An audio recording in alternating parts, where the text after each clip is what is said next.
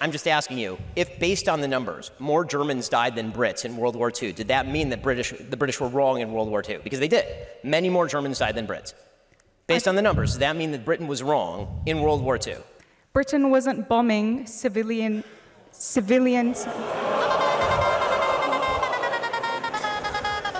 should talk to the people in Dresden, but you There's a- can't because they're dead. a- Now they hit Dresden hardest of all. I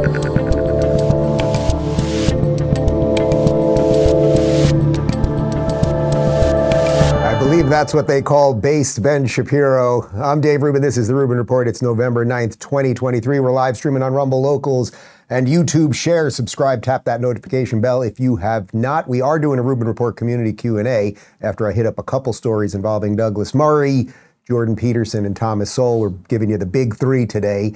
Uh, but if you want to join us for the post-game show after, you can at rubinreport.locals.com. And you might notice our set is a little more blue today. We tested something out last night during our post debate show. We, it was our evening setup. There was some tequila behind me. The lighting was a little different. And people said to me, they said, Dave, the color scheme, we like it. We like the blue.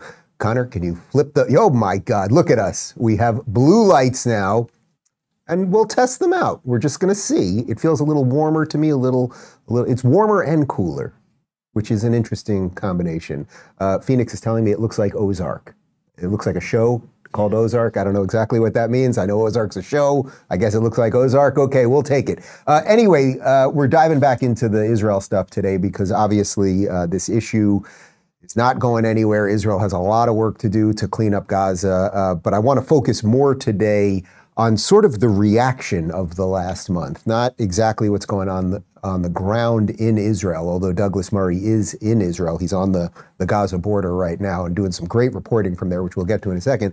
But really, this, this absolutely insane reaction that we have seen largely on college campuses and in our cities, not just here in the United States, in New York and Chicago and Los Angeles, violent riots often, but also, of course, in London and in Brussels and in Paris and all over the place, and how bizarre it is that 1,500 Jews get brutally murdered, raped, burned, all of the stuff. Uh, and the world reaction, or at least a large part of the world reaction, seems to be, oh, let's just kill some more Jews. How about another eight mil, and then we'll see uh, what's what. So we're going to get some analysis from Douglas, from Jordan, and from Thomas Sowell, and then a community Q and A. Before we do it, let's talk about. Oh, you know, real quick, I should just mention. So we did our post game show uh, last night. The debate was in Miami. My general sense, which is why we're not going to cover it again today, it was just sort of a push for everybody. Vivek had probably the most viral moments of it for sure when he really was uh, hitting Nikki specifically. DeSantis did the usual DeSantis stuff. It's all good, it's true, but no like major viral moments.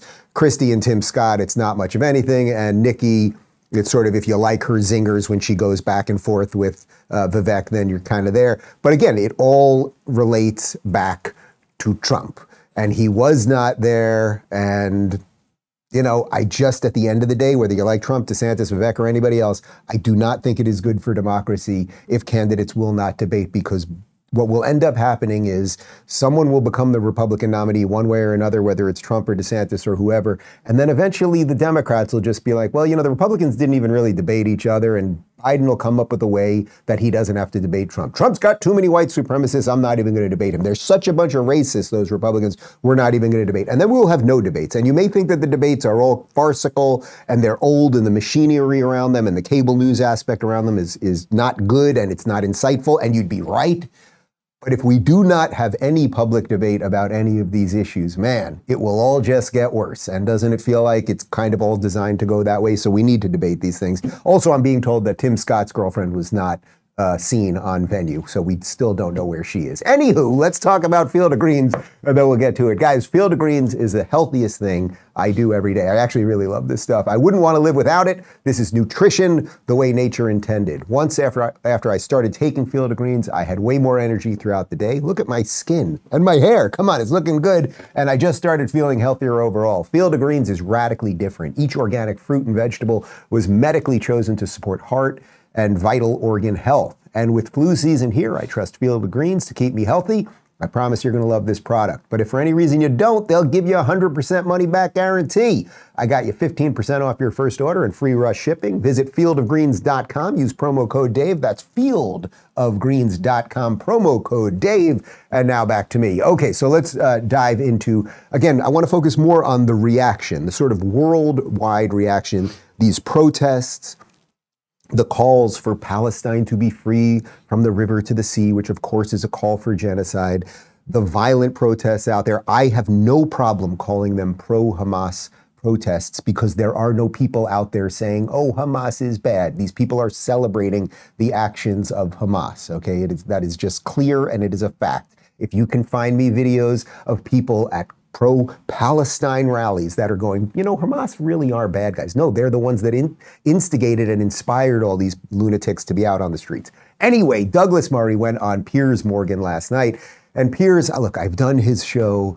He's been on television forever. He has a way of taking every position all the time and also taking no positions. And Douglas is just clear, clean, and and I would say over the last month has basically been the best voice when it comes to moral clarity on what's going on here. Take a look. difference, isn't there? Well, there is, but I don't think that all of these protesters are Right. pro-Hamas. And the difference, the difference Yeah, is but I- I whether or not you're you have a large artillery behind yeah, but you. you wouldn't, uh, you don't honestly think they're all pro-Hamas. These people. Well, I, I, I think that anyone who, for instance, chants things like "from the river to the sea" is is in fact Yes, uh, but they're not all doing that. or is criminally ignorant. Oh well, they are. I mean, there's masses of videos of them marching past Westminster Abbey last week, saying exactly that. Yeah, but they're not all uh, doing marching it. past the statue of Winston I- Churchill I've- last I've week watched the videos, exactly- and there are lots of people okay, well, here, chanting well, and some who Okay, aren't. well, here's a challenge. Okay, well, here's a challenge, Piers. If you decided to go on some kind of march, Hmm. and in week one you discovered that you had the BNP along your side calling, for instance, for the murder of all black people, would you not wonder whether or not you should go on week two? And would you not drop out by about week three? I'd have thought so. I would. That's a good question, uh, and yes, I would. Murray, ladies and gentlemen. Yes, it is a good question because I get it. Piers, you're playing devil's advocate. You want to appear to be objective or something like that. But Douglas is completely right. Is it true that, uh, well, let's say, uh, here, I'll give, I'm going to give Piers Morgan every benefit of the doubt here. Is it true that not every single person at these rallies is chanting from the river to the sea. Well, of course that is true, right? There are some people who probably don't scream it while everyone else is screaming it. But then Douglas lays out the truth. If a bunch of people that you're marching with day after day after day keep screaming, kill all those people, and you just don't scream it, are you much better than them? So Douglas just absolutely gets it, and he pins Piers into having to say what obviously is true. Uh, they then ramped it up a little bit more because uh, the next step in what's going on here uh, is that the limits of liberalism are being reached. The limits of free speech, if you are going to uh, allow a group of people to call for genocide, not only for citizens, you know, halfway across the world, but for your own citizens in your in your country. Because when you call for the death of all Zionists, basically every Jew believes that the state of Israel should exist. And by the way, it's not just Jews. Virtually every Christian believes that the state of Israel should just exist. And okay, all that stuff. Anyway, they got into it about uh, free speech relative to these protests. We've been at the center of allowing these people to be in our country and indeed to plot terror from our country for years. So it's always a bit rich to hear the British, I think, uh, lecturing others about being an unsound part uh, of, of the international security uh, community. As for the actual marches, look, um, I, I'm afraid that the rules on this are very, very clear. Um, you are not allowed to glorify terror or call for terror on the streets of Britain. And that existed before the 2006 Terrorism Act banned glorification, and it certainly exists now. If you stand on the streets of London calling for jihad, you are calling for terror, and that is actually a place where free speech is at its limit and is no longer permissible. It's the same with, for instance, calls for intifada on the London tubes. Remember, we had a touch of intifada on the London tubes a few years ago. So again, calling for intifada is something that you're not But allowed to about- do in the UK. okay, you're but not allowed Douglas, to let me call ask for you this. murder. You're not allowed. You're not allowed to. Let me finish one other case. Hmm. You're not allowed uh, to stand on the streets of London and call for the murder of Jews or any other minority. No. And yet people have been getting away with this No, but the- after but these Saturday. are- and, right. and and are the police arresting people? No. Right. No, they're not. The police last week said we're outnumbered. All right. Again, we could have played you the full clip. It's a lot of buts and pauses from Piers. That he wants to appear objective. I'm not bashing Piers. Again, I've been on the show. Sure, he's not a horrible human being, but this this thing where they do this moral equivalence. Do you want to live in a society? And this is what liberals are now going to have to figure out. Liberals who are generally the old school liberal tradition, the ACLU allowing neo Nazis to march in Skokie, Illinois in 1972 uh, to express their freedom of speech. And that's what that was the liberal position back then.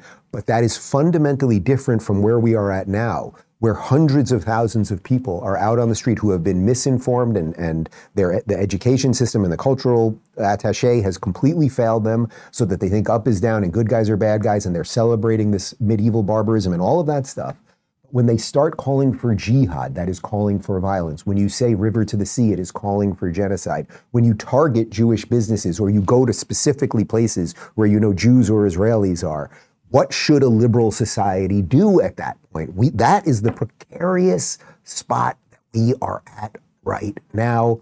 And last week, when I was in London, having driven by a Hamas protest, right by it, it was not that comfortable, to be quite honest uh, I asked, it was I was actually on my way to the ARC Forum, uh, and I asked Douglas Murray, what do you do when liberalism sort of gets to the end of the road?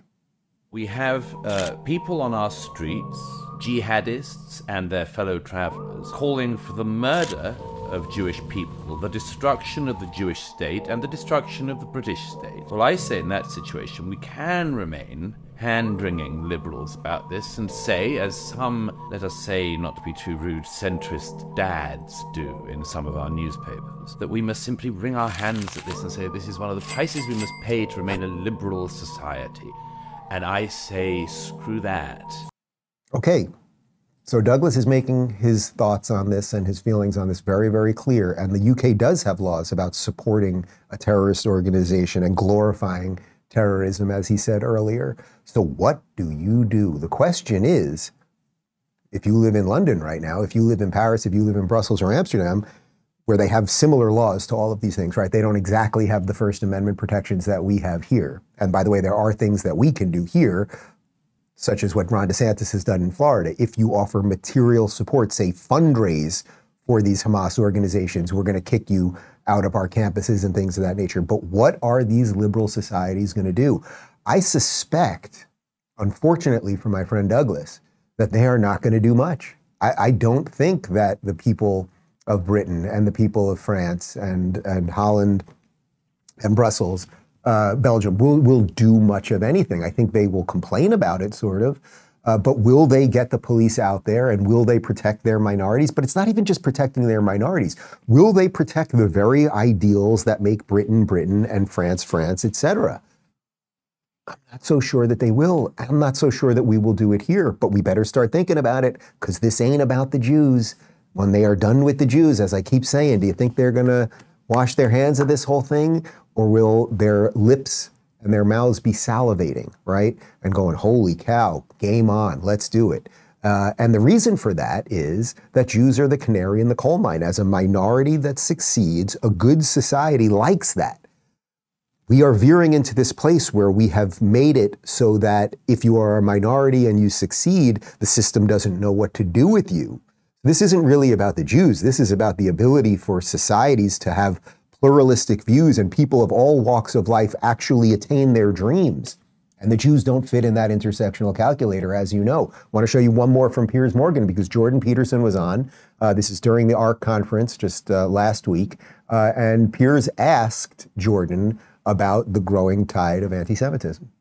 Where were you when you first heard about it? And what was your instant feeling about it? Well, my instant feeling was to be sickened by it.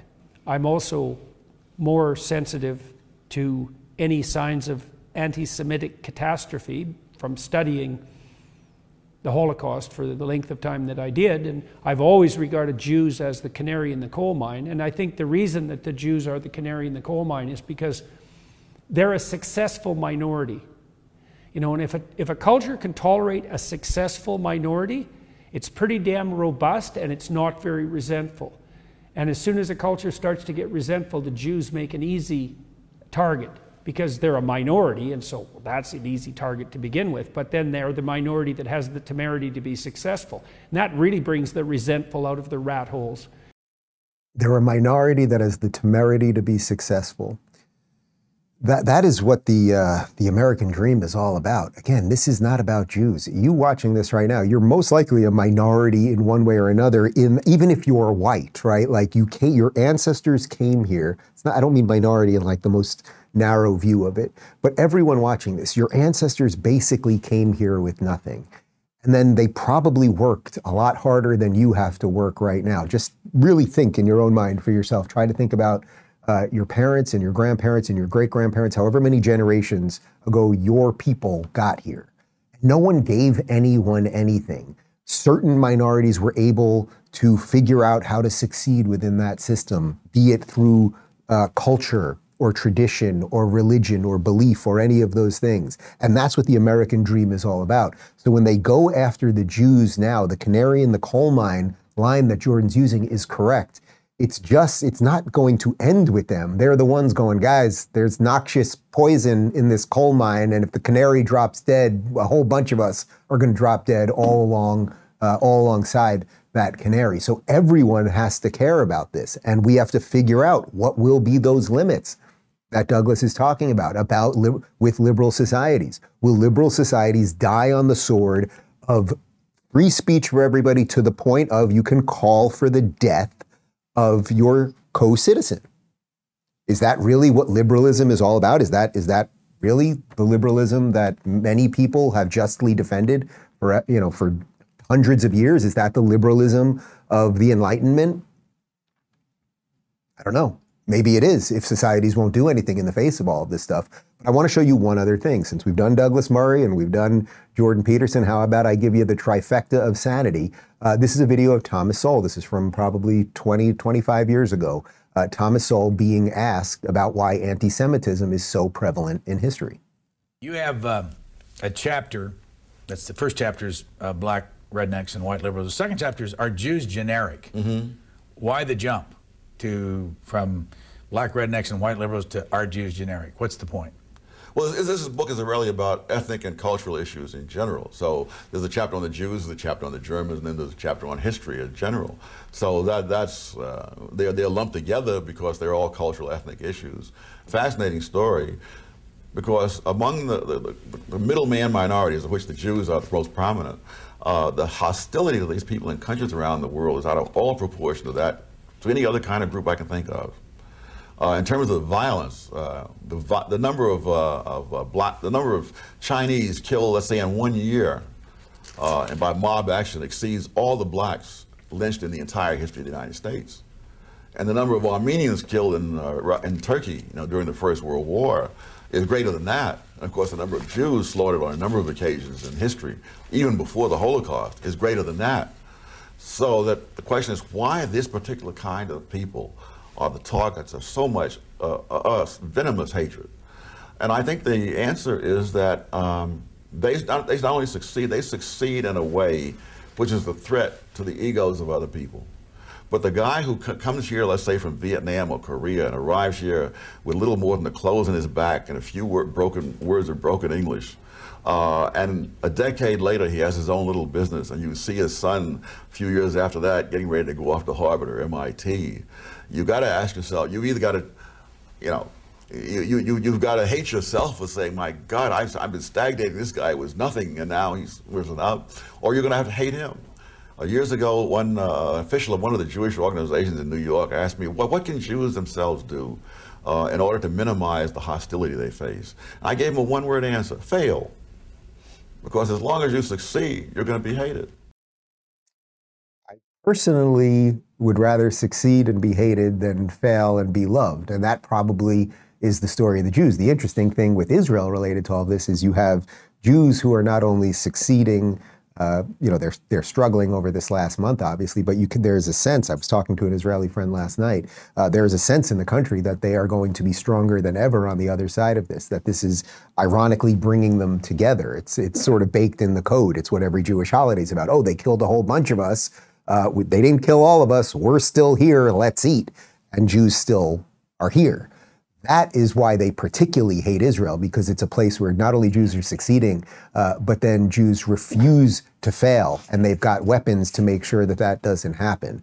So again, as I keep saying, and I will keep saying, you don't have to care about the Jews. I would prefer not to have to talk about the Jews that often. I was at the debate last night where they said Jews an awful lot, and I have to tell you, it's not that great, right? In a good society, right? As Jordan was talking about, in a society that is robust uh, you wouldn't have to talk about the minorities that often because things would be basically going well and uh, for everybody. And that's really what America had largely in the 80s, 90s, early 2000s, mid 2000s. Oh, it's only since we let wokeness burst forth, destroy our institutions, crush our culture, allow literal terrorist supporters like Ilhan Omar and Rashida Tlaib into the Democrat Party that now this stuff is everywhere. And why is it? Why is it that the mainstream media did not cover the story of the woman in Detroit who was the synagogue president who got killed uh, two weeks ago? Why is it that the mainstream media, I don't think you saw it on CNN yesterday, covered the story about the 68 year old Jewish man who was out there at a pro Israel rally who got hit with a bullhorn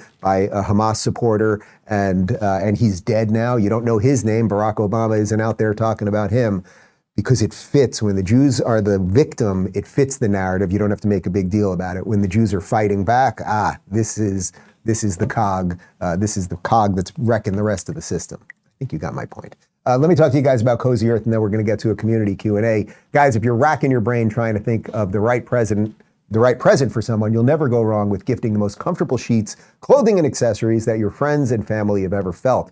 I'm talking about Cozy Earth. Cozy Earth is just the best. Their sheets are so soft and it helps me fall asleep right away. I love this stuff, actually. Uh, you want your loved ones to feel better, sleep better, and smile when they think of you, so you couldn't choose a better gift than Cozy Earth. I love their sweatpants. Uh, Cozy Earth is the softest and most comfortable sheets, blankets, towels, PJs, joggers, and more guaranteed. Cozy Earth only sources premium materials like premium viscose from bamboo, giving the people on your list super soft, breathable, moisture wicking fabric, regulating body temperature and keeping them comfortable all day and all night, no matter what the weather is. Whether it's their life changing luxury pajamas, oh so soft bedding, loungewear, or plush bath towels, you'll love shopping and gift giving at Cozy Earth. And here's my offer to you this holiday season go to cozyearth.com, enter code DAVE for, to save up to 40%. That's cozyearth.com, code Dave, cozyearth.com slash Dave. And now back to me. All right, Rubin Report community Q&A. And if you want to get some questions in, we'll see if we can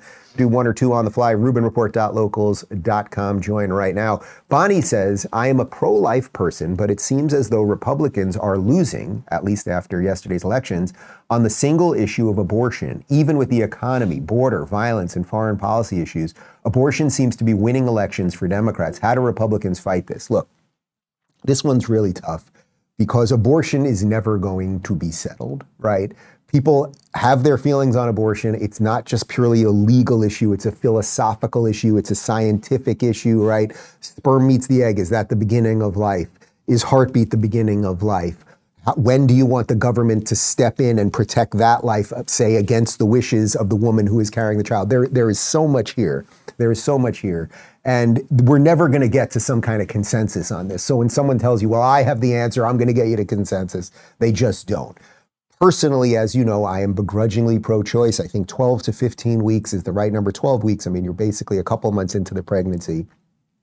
Um, but it should be left to the states, which is why the reversal, regardless of my personal feelings on abortion, the reversal of Roe v. Wade, kicking it back to the states so that you can live in a place that's more in line with your values on this and other issues, that was good. Your specific question, though, that this seems to be a losing thing for Republicans, yeah, I, I, think there's every bit of evidence that it is a losing thing for Republicans, and that's probably why Virginia just lost the House after getting a Republican governor, Youngkin, just two years ago. Um, it doesn't strike me as a winner for Republicans. I think this is going to be, if, if it en- ends up being DeSantis as the nominee, which is obviously what I think would be the best way for America forward, uh, it's going to be tricky for him because he went further to the right than even Trump on this, even though Trump got the Supreme Court justices in the conservative Supreme Court justices in to reverse Roe v. Wade, DeSantis has now taken a position more to the right. He believes in the six week heartbeat bill, which is what we now have here in Florida. We had 15 weeks just a year ago. Now they've changed it to six. But that doesn't seem to be the place that most of America is in. Now, it shouldn't matter what the president thinks on abortion that much because it is now a state's issue. But people put abortion, and this I, I discussed this with Nigel Farage on his show on GB TV last night. When, when you're thinking about what your issues are, uh, right, you, you put everything in a hierarchy. So your issues, I think, you should care mostly about, let's say, the border, uh, economics, things of that nature, maybe foreign policy, something like that. You have to figure out which of these things are the most important, what's the most important, and everything else. Unfortunately, many, many people have put, and particularly women of a certain age, have put abortion at the top of that thing. Regardless of your feelings of abortion, to me, it seems like abortion should be a little bit lower than, I don't know, the borders of the country, the economic policy, the foreign policy. But because so many women specifically have put abortion up there, and it doesn't seem like a winning issue for Republicans, I don't know what Republicans are supposed to do related to all of this. You can calmly explain that it's a states' rights issue. You could say, okay, instead of abortion, we'd like to open up more clinics to help women actually have children, and then you can, uh, you know, put the babies up for adoption. Like there, there are things that you can do. But we know that the, the Dems have a have a winning wedge right here. And if the Dems do one thing well, they don't, they don't do a lot of things well besides destroy things, they use their wedges wisely. Uh, Alex says, Gavin Newsom challenges you to a one-on-one game in basketball. Are you accepting it? Yes, absolutely. He's got a couple inches on me. How tall is Gavin Newsom? Can I get a? I feel like he's probably he, he looks like he's probably like 6'2", 6'3", maybe. Uh, but yes, I would absolutely do it. We played to that cold open yesterday where he's in China and he grabs the basketball and just plows through that freaking kid. How tall is he? He's 6'3". So he's 6'3". I'm 5'11 and a half ish. If we round up, let's get me to six foot maybe. If I'm really, if I'm really, you know, standing up straight with my shoulders back, we could get there. Uh, but yes, I would, I would absolutely play that evil snake person in one-on-one basketball. Uh, says, uh, Phoenix, can you roll with me? Kat says, so we have, so we had an early Thanksgiving with my parents who were visiting from out of state. Got me thinking about what is one of your favorite favorite family memories about the holiday. Well, first off, I absolutely love Thanksgiving. I, have I've really come to love it as an adult. I've always loved Thanksgiving. Like it's ju- it really is just about food and being around family, and it's about America and decency and like you know I love going around the table. Actually, honestly, my favorite thing. This probably sounds corny. Like what we do for Thanksgiving. Uh, Thanksgiving is the, the, ho- the main holiday that we host here with all of David's family. So we have about 15 or so people around the table, and just going around the table and everyone just saying what you're thankful for. Uh, and everyone does it a little bit differently, and everyone's, you know, could, could be health, could be family, could be the job they just got, or whatever else. Um, but I think it's really important to actually like sit there for a moment, if you can only do it once a year, especially if you're in America right now, while we are in this precarious place where so much of the goodness seems like it's like hanging on by a thread, to like sit there and, and understand what you're really appreciative of. Um, so I really love doing that. Uh, we do the uh, we do the smoked. Last year I did it for the first time. We've done a fried turkey a couple times. Usually do the roast turkey, but last year for the first time I busted out my big green egg. We had a, maybe a 14 or 16 pound turkey, something like that, and I smoked that baby for probably it's been six six or eight hours. I'm not even sure. Absolutely delicious. We will post some pictures in the locals community. Uh, Larry says, "Have you ever designed or built a piece of furniture?"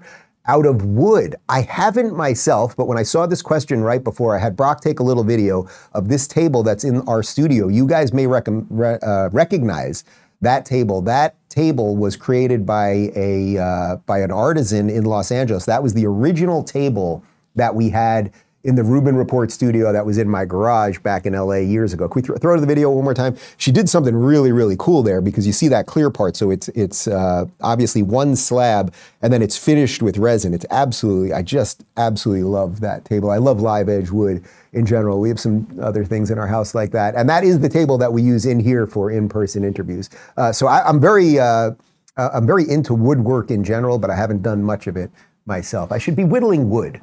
Let's get me whittling wood next week, all right? Uh, Mitchell says, any post-interview thoughts slash revelations on Eric Weinstein's observation for the need to do things differently, given the, given the edge of the cliff that we seem to be on? Oh, you know, that's a good question, and it's it's connected to the Douglas clips that we just showed you, because if you, if you haven't seen it yet, uh, I did these 20 interviews or so at ARC, and Eric Weinstein was one of them. It's up right now. And he brought up the same issue that Douglas is talking about there that what are the limits of a liberal society. You want to defend free speech. You want everyone to say what they think. You want to have protest and all of that, right? So nobody's just shredding all of that. But when societies start veering towards a place where a certain set of people are using all of the freedoms against itself to then turn on people, the good law abiding citizens of those societies, on, on, top of the fact where Europe has a worse problem with this, with all the illegals that have come in, and you just don't know who are at these rallies and all of the stuff. Uh, what do you do? So, that Eric and I were talking about that. Like, how do we sort of level up society? How do we have a more honest conversation about free speech than, than maybe we've had over the last couple years? Like, what are those freaking limits?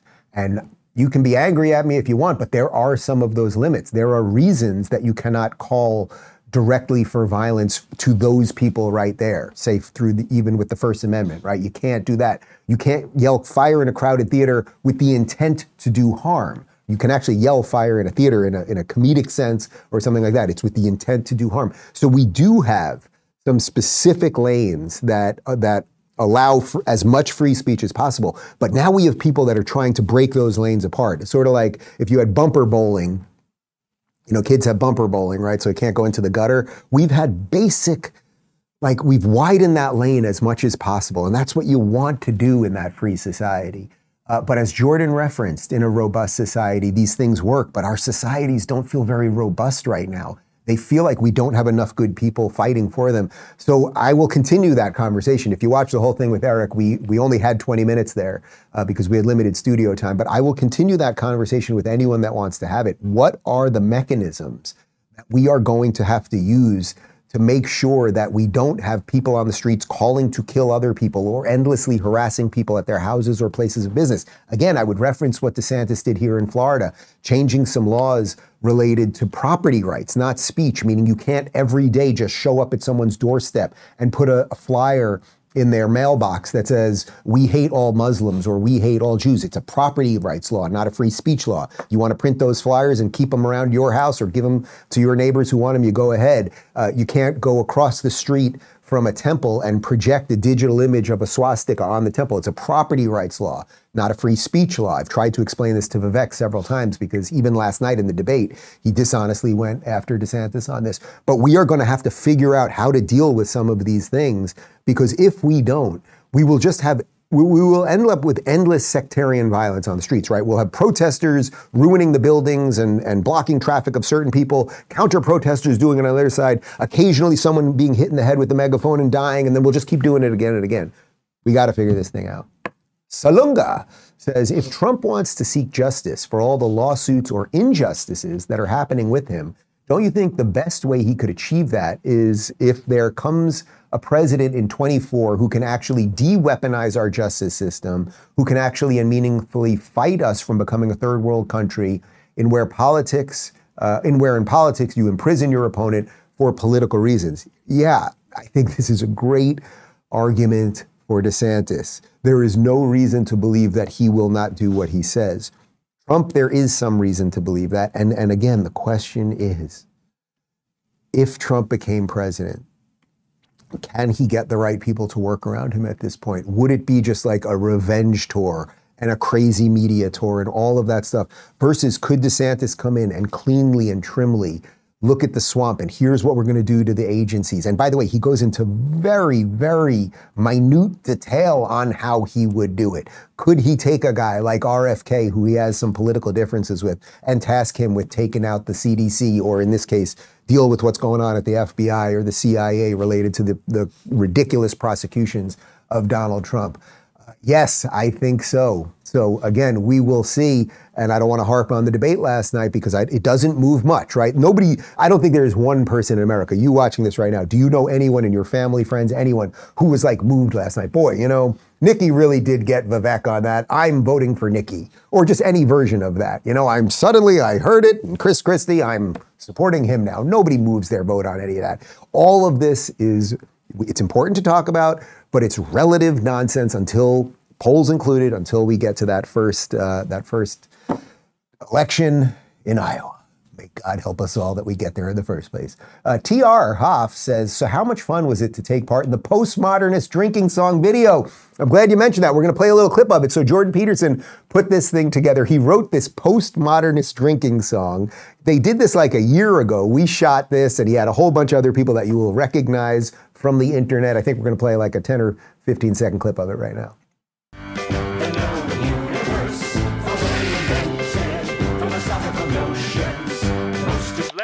An absolute mess.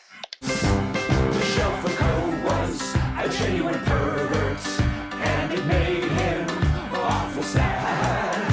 He invented philosophical doctrines designed to drive us all quite mad.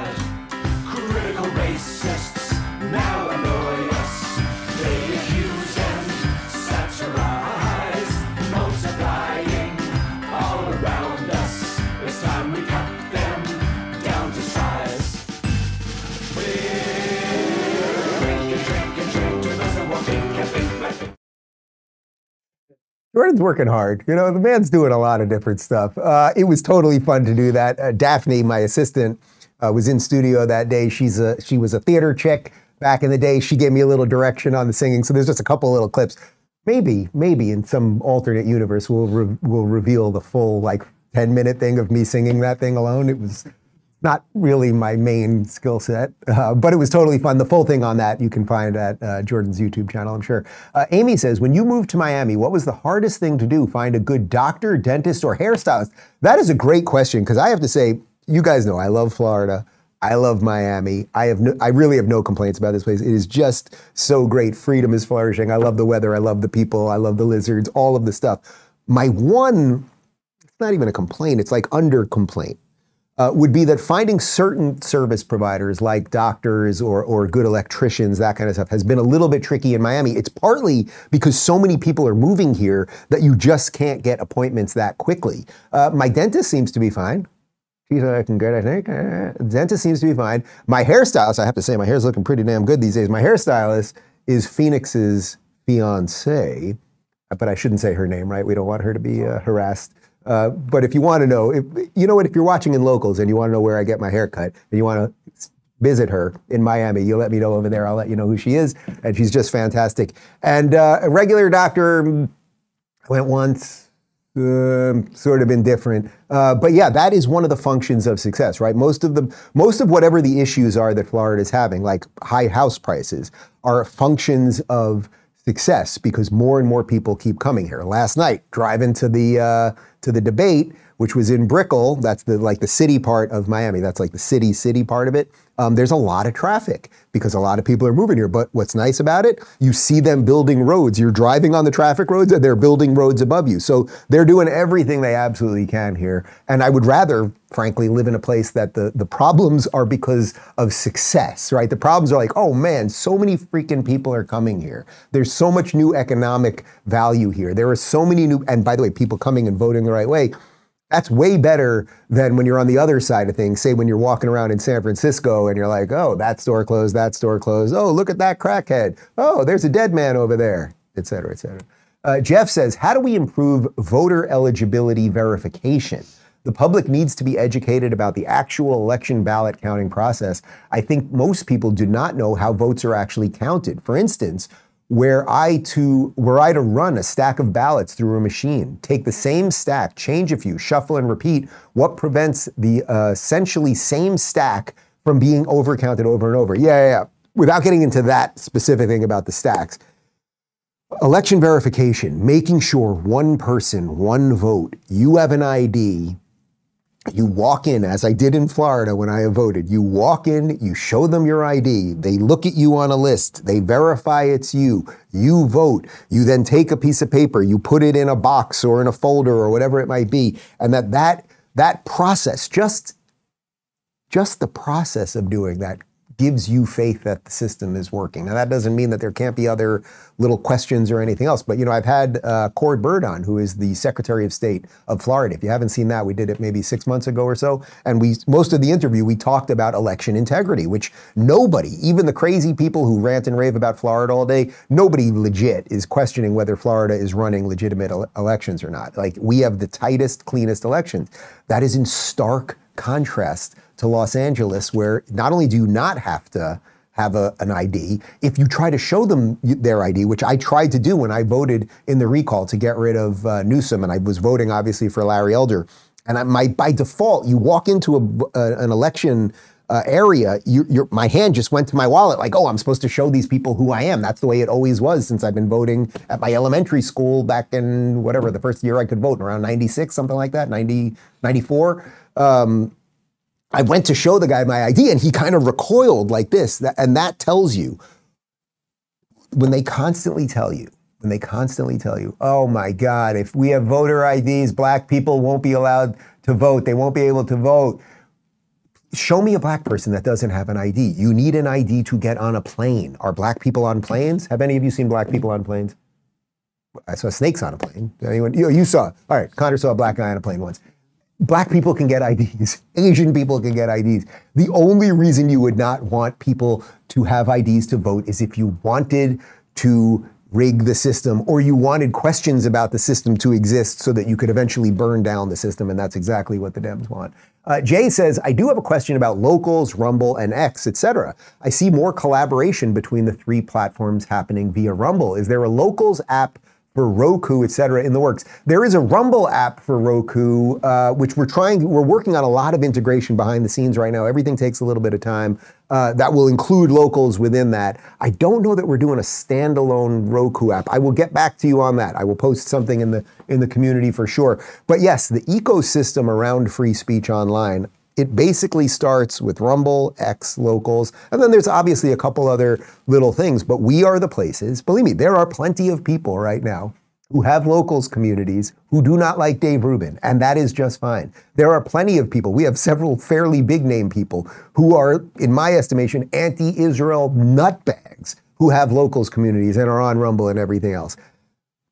I believed in building something that would allow people to say whatever they want to say. Again, within within the laws. Because if you break the laws of the United States, you have a much bigger problem than what locals is going to do to you or what Rumble is going to do to you. So we are doing everything we can, and that would also get us back to, to what Douglas talked about before about the limits of liberalism and what Eric and I were talking about in that chat about how do we level up this conversation so you don't have constantly people people rigging the system. You know, one of the other things that Elon's going to have to deal with on Twitter, because I'm seeing this more than ever now, and I've been on Twitter for a long time and spent way too much of my uh, life force on that godforsaken platform. Uh, there are more bots and trolls on there than ever. It is just completely run rampant. So we have algorithmic tricks trying to confuse people. You know, one of the things they can do, one of the ways they can manipulate you, it's not just they can say on YouTube that through your feed, they can manipulate what you see, right? So you search something, they can manipulate you to see, you know, you could search literally anything, right? And they can figure out ways to make you think one thing or another related to whatever it is that you searched. The other thing that they can do, and I'm seeing this more and more on Twitter right now, and people should just be aware of it, is when I post anything, I get a gajillion, and they're all anonymous accounts. They're all basically created in the last two or three months, putting all sorts of pro Hamas propaganda up there, and they're putting Hitler pictures and blah, blah, blah. So you could, by creating it, uh, uh, the facade that all of these people are for this cause, you could make it seem like that cause is just. So there is an absolute information, a matrix style information war going on, and you just have to you have, just have to know you have to know that it exists, and then you have to figure out what your role is going to be in that. Are you going to participate on these platforms or anything else? I really think honestly, it's the it's the beauty of what we did with locals. I just anyone can join for free and look at stuff, but to get in, to ask me questions here, to comment, to be part of our live chats and everything else, we ask you for a couple bucks. And through asking for a couple bucks, it cleans up almost all of it. And that's also why now that we're doing this live call-in show, which we're doing every day from one to uh, from 1 p.m. Uh, on Mondays through Thursdays, it's like I'm choosing people out of there because you can basically eliminate all the trolls and the bots and the bad actors. So a little skin in the game goes a long way. Kevin says, What's your go to seasoning for brisket or picanha? Picanha, you know, I am digging some picanha lately. Have you done the picanha over yet? You're doing the picanha ones? So, picanha is an interesting cut of meat because you're getting basically, it, it sort of looks like brisket, but then you get this very thick fat cap on top. So, what you do with the picanha is you put in the fridge for a while so the fat is kind of it's not so gelatinous. It's kind of like a little bit thicker. Then you score it. So like little X's across. Uh, my seasoning go to, I am a firm believer that on almost everything, just good salt and pepper is pretty much all you need. But if you score that thing right, so then the fat will start dripping, actually dripping into it as you cook. And there's always a debate with picanha do you cook it fat side up or fat side down? I believe in fat side up because then the fat actually is kind of coalescing around the meat while you're. I, I like to smoke them, but you can you can bake it or you can roast it, whatever. But coarse salt and pepper is the secret to Dave Rubin's steak. And Adam Carolla is one of many people who said that the best steak he ever had in his entire life was a Wagyu tomahawk that Dave Rubin made back in LA. Just saying. Uh, but yeah, coarse that thing, salt and pepper. You could do a little bit a little. You could do some onion powder, some garlic powder. Uh, sometimes I'll do some paprika, things like that. But I think if you have a good cut of meat, salt and pepper is all you need. Mary says, My thoughts on the ability of Facebook to monitor and censor almost in real time political slash conservative posts, videos, etc., contrasted with their failure to stop live streams and uploads of murder to victim profiles. Uh, I think Mark Zuckerberg will have a lot to answer for. I, I might have read that in a, in a, little bit of an odd way, but basically, yes, we know that conservatives are being uh, censored, hunted down on these platforms. And then we know, I mean, think about how twisted, there's so many stories, and they're still coming out right now, how twisted everything that happened on uh, October 7th was. But then these people, these Hamas terrorists, they literally took the phones of the victims and they live streamed their murders and rapes and burning bodies and, and all of the horrors. They live streamed it to Facebook. They live streamed it to WhatsApp. They posted images in Telegram so that the family members would see these things. Um, man, these these tech platforms, and, and I have a little insight into this through what we're doing with Rumble and Locals.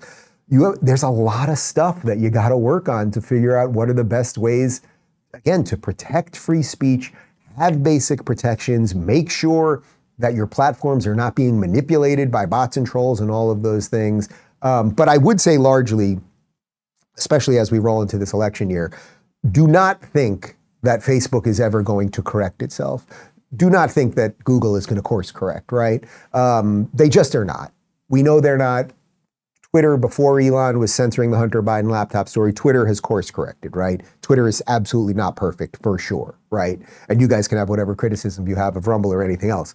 Um, so there probably is no perfect system, right? It's tough for imperfect humans to create perfect systems. That's kind of baked into the, the whole thing. Um, but don't think for one second that TikTok is going to course correct or any of these things. They have ch- made their choice. They they throw some crumbs to the conservatives every now and again. And by the way, you know, I've, I've had my frustrations with Vivek, but he made a great point last night when he opened up the debate, basically saying, hey, look how farcical this whole thing is. We're up here with, in essence, Democrat activists, right? We're up here with Democrats basically questioning us. But if it was a Democrat debate, they'd never bring on Fox News guys or Greg Gutfeld to grill them. And that's the same thing with big tech. The, the asymmetry of the thing is, is really what the problem is.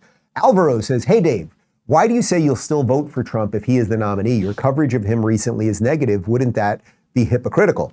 Well, look, you, you, you vote for what you got at the end of the day. And if the choice is, I still do not think Biden will be the nominee. I said it the day he was sworn into office. But if Biden is the nominee, there's no doubt that Trump would be better. It's just, there's just no doubt. Like if I was just to look at all the things that I care about and everything else, uh, Trump, especially pre COVID, was doing a lot of the right stuff. The economy was chugging along, a lot of peace deals in the Middle East. Like, yes, the media was apoplectic and all of that stuff. He, failed us on COVID, unfortunately, and I think subsequently the way he's run this campaign has not been good. But he would be a far better president than Joe Biden. He obviously, I don't have to say anything about Gavin Newsom. He would be better than Kamala Harris and everything else. The thing is, in politics, you usually don't get that many great people. I think it's the next, the next real issue we have to think about if this thing doesn't work out for DeSantis. I look, you can say whatever you want about DeSantis and that. Look, when he does these debates, does he ever have the ultimate zinger moment? Is he the most freewheeling stand-up guy up there, like fully in the moment doing his thing? No, he's he's more prepackaged and all that stuff. So he has his limitations. But in terms of policy, in terms of 45 year old, three kid, good wife, good family, doing the right thing, great track record, it's like, I don't know that it's ever going to get better than him. That would be my estimation. Like, I don't mean that in like a worship kind of way. I mean it in here's someone doing what we all ask of our public servants. And Trump has basically tried to annihilate the guy. And when we get on the other side of whatever this election is, you watching this right now, why aren't you in politics? Why am I not in politics? Because who would want to put them through that thing? Who wants to be just thrown in to the sharks, right? Or the gators, as it were, or whatever. Nobody wants that. And we will ultimately, we will just keep getting what we deserve. We'll have worse and worse people who will run. So anyway, yes, I will definitely support Trump if he doesn't, if if it's not DeSantis. The, the Democrats have lost the plot altogether. So it just kind of is what it is. Uh, Sarah says, if DeSantis doesn't win the nomination and Trump does, do you think DeSantis could play an important role in helping get Trump elected and also maybe working with him uh, in the administration if he, assuming he wins? Look, DeSantis, I have no doubt if Trump is the nominee, DeSantis will fight for him. DeSantis loves this country. And I know he knows that Trump would put it better on track than the Democrats would. It's, it's in essence, it's what I just said right there. The reverse of that, though, is a little more confusing. If DeSantis got the nomination, I don't know that Trump would push MAGA towards him.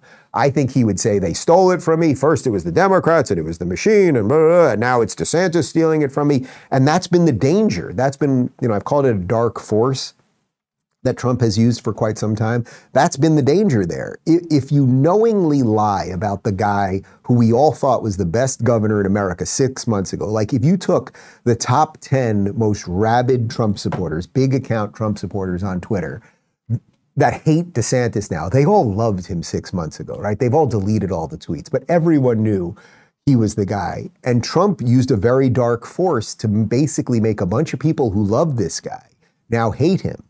And once you use that dark force, I don't know how you put that back in, right? It's Pandora's box. You've opened up something. How do you then say, oh, you know, the guy who I said was working with Soros, even though DeSantis is the one guy to fire Soros DAs, the guy who I said is Paul Ryan's friend and loves Karl Rove and all, like all lies. The guy who was bad on COVID, like all, again, all lies. Like, but you've convinced a lot of people of that.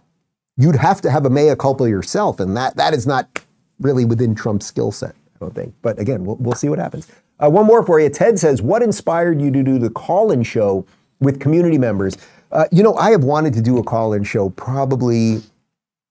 Probably before any of these guys even worked for me. I mean, probably like six, seven years. I just always loved old school radio. You know, my first real gig in media, I had a show on Sirius XM radio, and we used to take calls live. And you know, we'd get a queue of callers, and the, the director or the producer would look through the calls, screen them basically, and you just never know what's going to happen. And I've always just loved that. So I've wanted to do it for a long time. Uh, David Sacks, who's been on the show a couple times, he created the call-in app, which eventually Rumble purchased, and now we are we're reconfiguring to become the Rumble Studio app, and that's what we're running. The so- that's the software that we run it on. So you guys, so we can take your calls. So I was waiting for the last year. I wanted to do it on call-in, but because of locals, I didn't want to send you guys to a new app. So once we acquired the company, I was like, guys, please make this happen ASAP. And the team is working real hard, and we've now integrated it. So Rumble Studio, this is a little under the hood stuff for you is what we're running it on, and it's really, really great. And we're bringing in a whole bunch of new features over the next couple months. So I was waiting sort of for the tech on it, uh, and then Tenet Media came to me and they said basically, "Hey, we'd like to give you some money to do whatever the hell you want to do." And I was like, "Oh, well, I've wanted to do this thing, and I need some money to do it, and this all kind of works." And and it just came out. Uh, it came out perfectly, and I've really been loving it. And I'm doing it with Isabel Brown, in case you guys haven't tuned in yet, who I've also wanted to work with for for quite some time. So it's really been nice so far. And you can watch us in, uh, what, about an hour and seven minutes uh, right here on my Rumble channel or on the Tenet channels across the interwebs. Uh, my full interview, guys, of uh, former House Speaker Kevin McCarthy. He was over in London at, uh, at ARC. That is up right now. And we've got a post game show for you at RubinReport.locals.com. I leave you with video of Gay Pete and Mr. Zelensky from Ukraine, I think this might be edited. I don't want to get us in any sort of trouble. I think there might be a little bit of editing trickery here. Goodbye. Thank you. Thank you. Thank you so much. for having us over. Where's my f***ing money? We're to see you. Good so far. Very good business.